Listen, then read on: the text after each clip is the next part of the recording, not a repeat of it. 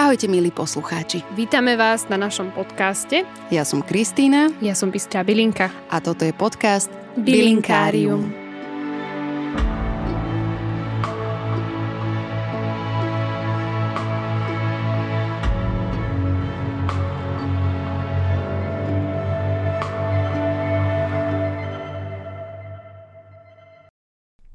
Ahojte, dnes si budeme hutoriť o najväčšom strome na tejto planéte, ktorý predchádza akejkoľvek civilizácii. Sekvoja.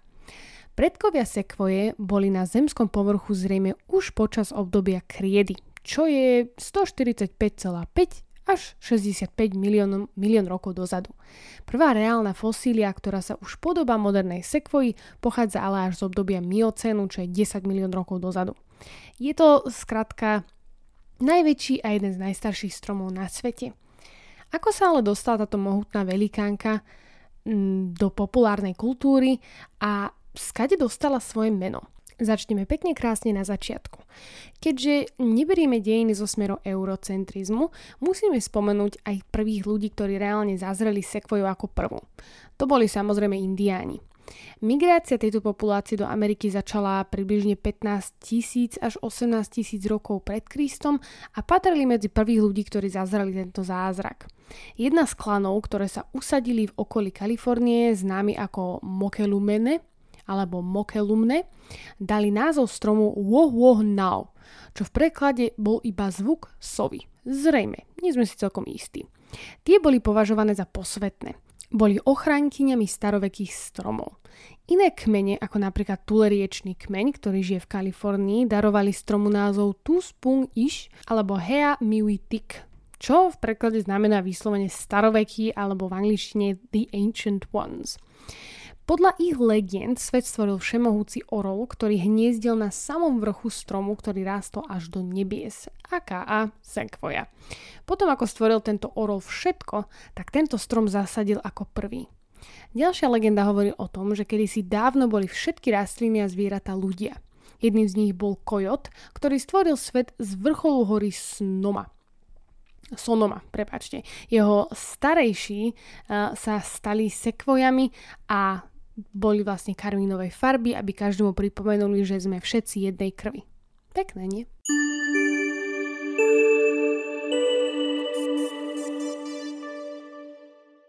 Ako ale dostal strom svoje dnešné meno? Európania sa motali v Amerike už od 17. storočia, to už všetci vieme, ale sekvoju objavili v úvodzovkách až v 19. storočí. Príbeh jej mena ale začína práve s týmito objavmi. Expedícia známa ako Walker Party. Koncom jesene 1833 prechádzala cez Sierra Nevada a opísali strom druhu Redwood vo výške asi 6 stôp, čo je 1,8 metra cca a pri kmeni bol priemer odhadovaný na viac ako 30 stôp, čo bolo 9,1 metra. Pravdepodobne to bolo dosť hrubo zmerané a počítali vlastne ľudí s natiahnutými ruk- rukami, čo reálne nie je presná veda. Hm, ako všetci dobre vieme. Ďalší takýto objav uh, sa odohral v zime v roku 1852. Lovec alebo polovník, známy ako Augustí Dowd, pri prenasledovaní zraneného medveďa grizzlyho v horách východnej Kalifornie narazil na masívny strom. Mal červeno-oranžovú kôru a oblaky morsko-zelených ihličiek. Skonštatoval, že na to, aby strom objal, by potreboval mnoho mužov s roztiahnutými rukami – Neviem, čo mali s tými rozťahnutými rukami, ale možno im to dávalo zmysel. Keď Daud povedal svojim parťákom, čo našiel, zasmiali sa. Rozhodol sa čatu obalamutiť a nahovoril im, že Grizzly ho zastrelil, len potrebuje pomoc jeho obrovské telo zobrať späť do tábora. Mužom stačilo sa na strom pozrieť raz a už to išlo. Noviny objav vytrubovali a nazývali nález dlho známym, samozrejme domorodným Američanom, uh, Silvan Mastonot a ze, zeleninová príšera, alebo zelen, zelenina príšera, také niečo v takom dosť hrubom preklade. Čo skoro sa ďalšia skupina mužov vrátila z, k tomuto Downovmu stromu a pravdepodobne ho nevyhnutne vyrúbala. Každý rátal krúžky na vyrúbanom kmeni inak. Jeden reporter odhadol jeho vek na 2500 rokov, ďalší na 4000 a tretí na 6500 rokov. No, musela to byť malá rastlina, keď sám som zabíjal filistíncov, to bolo, to bolo vlastne z denníka jedného z týchto vedcov, alebo teda amatérov. Mal tento strom ale len necelých 1200 rokov, keďže sekvoje sa vedia dožiť až do 3000, čo je teda naozaj úctihodný vek.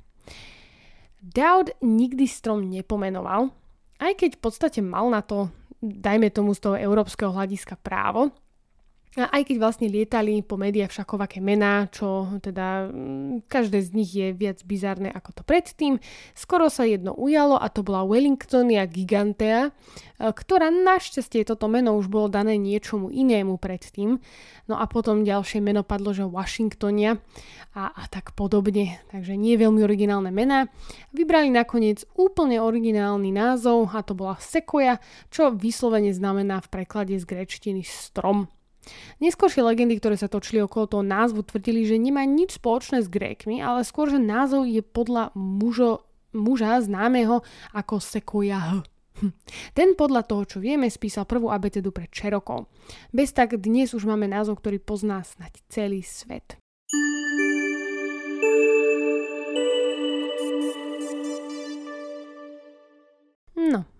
Ako pri každom veľkom objave sa stalo to, čo každý asi čakal. Začali sme sekvoje ničiť. Aby mohli Kalifornčania ukázať svetu, že reálne tieto stromy má, vybrané stromy boli olúpané, respektíve potom aj vyrúbané. Prvý odletel v roku 1852 z North Calavis Grove. Posádka 25 mužov pracovala 10 dní, aby vyvrtali dostatok dier, aby sa vlastne tento obrovitánsky strom zrútil. Ďalší strom pochádzal z rovnakej oblasti a medzi domácimi bol nazývaný Matka lesa.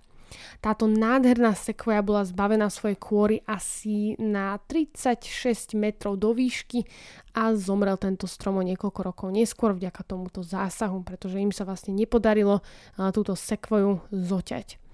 Mne ako bylinkárka pri takýchto veciach trhá srdce a myslím si celkom, že John Moyer, škótsky prírodovedec, ktorý údajne poznamenal, tento postup je asi tak rozumný, ako keby sme zodrali z kože aj našich slávnych mužov, aby sme sa mohli bližšie pozrieť na ich veľkoleposť. No a myslím si, že Mayer mal celkom veľkú pravdu. A v roku 1891 strom, ktorý bol nazývaný podľa jedného z veľkých spisovateľov Marka Twaina, Veľmi pekný exemplár, bol vyrúbaný, rozrezaný a zaslaný do amerického prírodovedného múzea v New Yorku, ako aj do britského múzea v Londýne, kde sú doteraz. Výstava častí z nich vyvolala aspoň nejaký záujem o prírodopis, veľké stromy, ale ničenie jednotlivých stromov sa čoskoro rozšírilo a z pôvodných 800 tisíc hektárov v rámci Kalifornie zostalo len 5% do dnešnej doby. Nie je to ale celé bezvýznamné a depresívne. Našťastie sa v Amerike dosť relatívne rýchlo uvedomili, že tieto stromy je treba chrániť pred drevorubačmi. Práve preto v roku 1864 parlament vydal dekret, na ktorom bola Mariposa Grove v Kalifornii eh, klasifikovaná ako chránená oblasť. Neskôr sa pridali vďaka Abrahamovi Lincolnovi aj General Grant a Yosemite Národný park. To bol vlastne v 19. storočí ešte. Na konci. Ale ale bolo.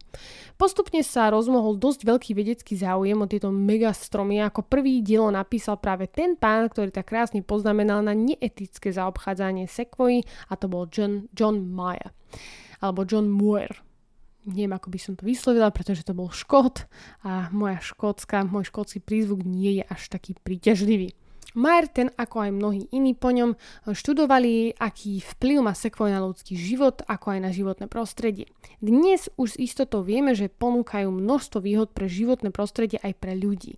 Pomáhajú v boju proti klimatickým zmenám, sekvestráciu značného množstva oxidu uhličitého z atmosféry. Ich rozsiahly koreňový systém pomáha pri kontrole erózie a zlepšuje stabilitu pôdy. A okrem toho, tieto nádherné stromy zvyšujú estetickú príťažlivosť krajiny a poskytujú tieň v mestských oblastiach.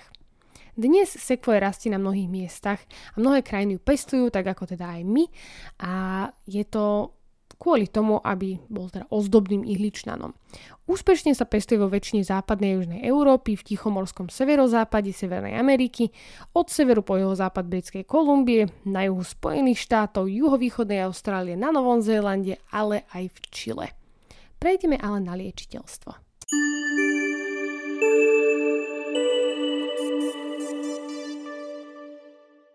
Najčastejšie ako pri väčšine ihličnanov sa využívajú mladé výhonky. Z jej mladých výhonkov sa získava glycer- glycerinový macerát, ktorý vlastne schopný chrániť tkanivá so stimulačným účinkom na organizmus. Tonizujúcim účinkom, ale aj vlastne na antidepresíva, ako antidepresívum má teda tieto vlastnosti.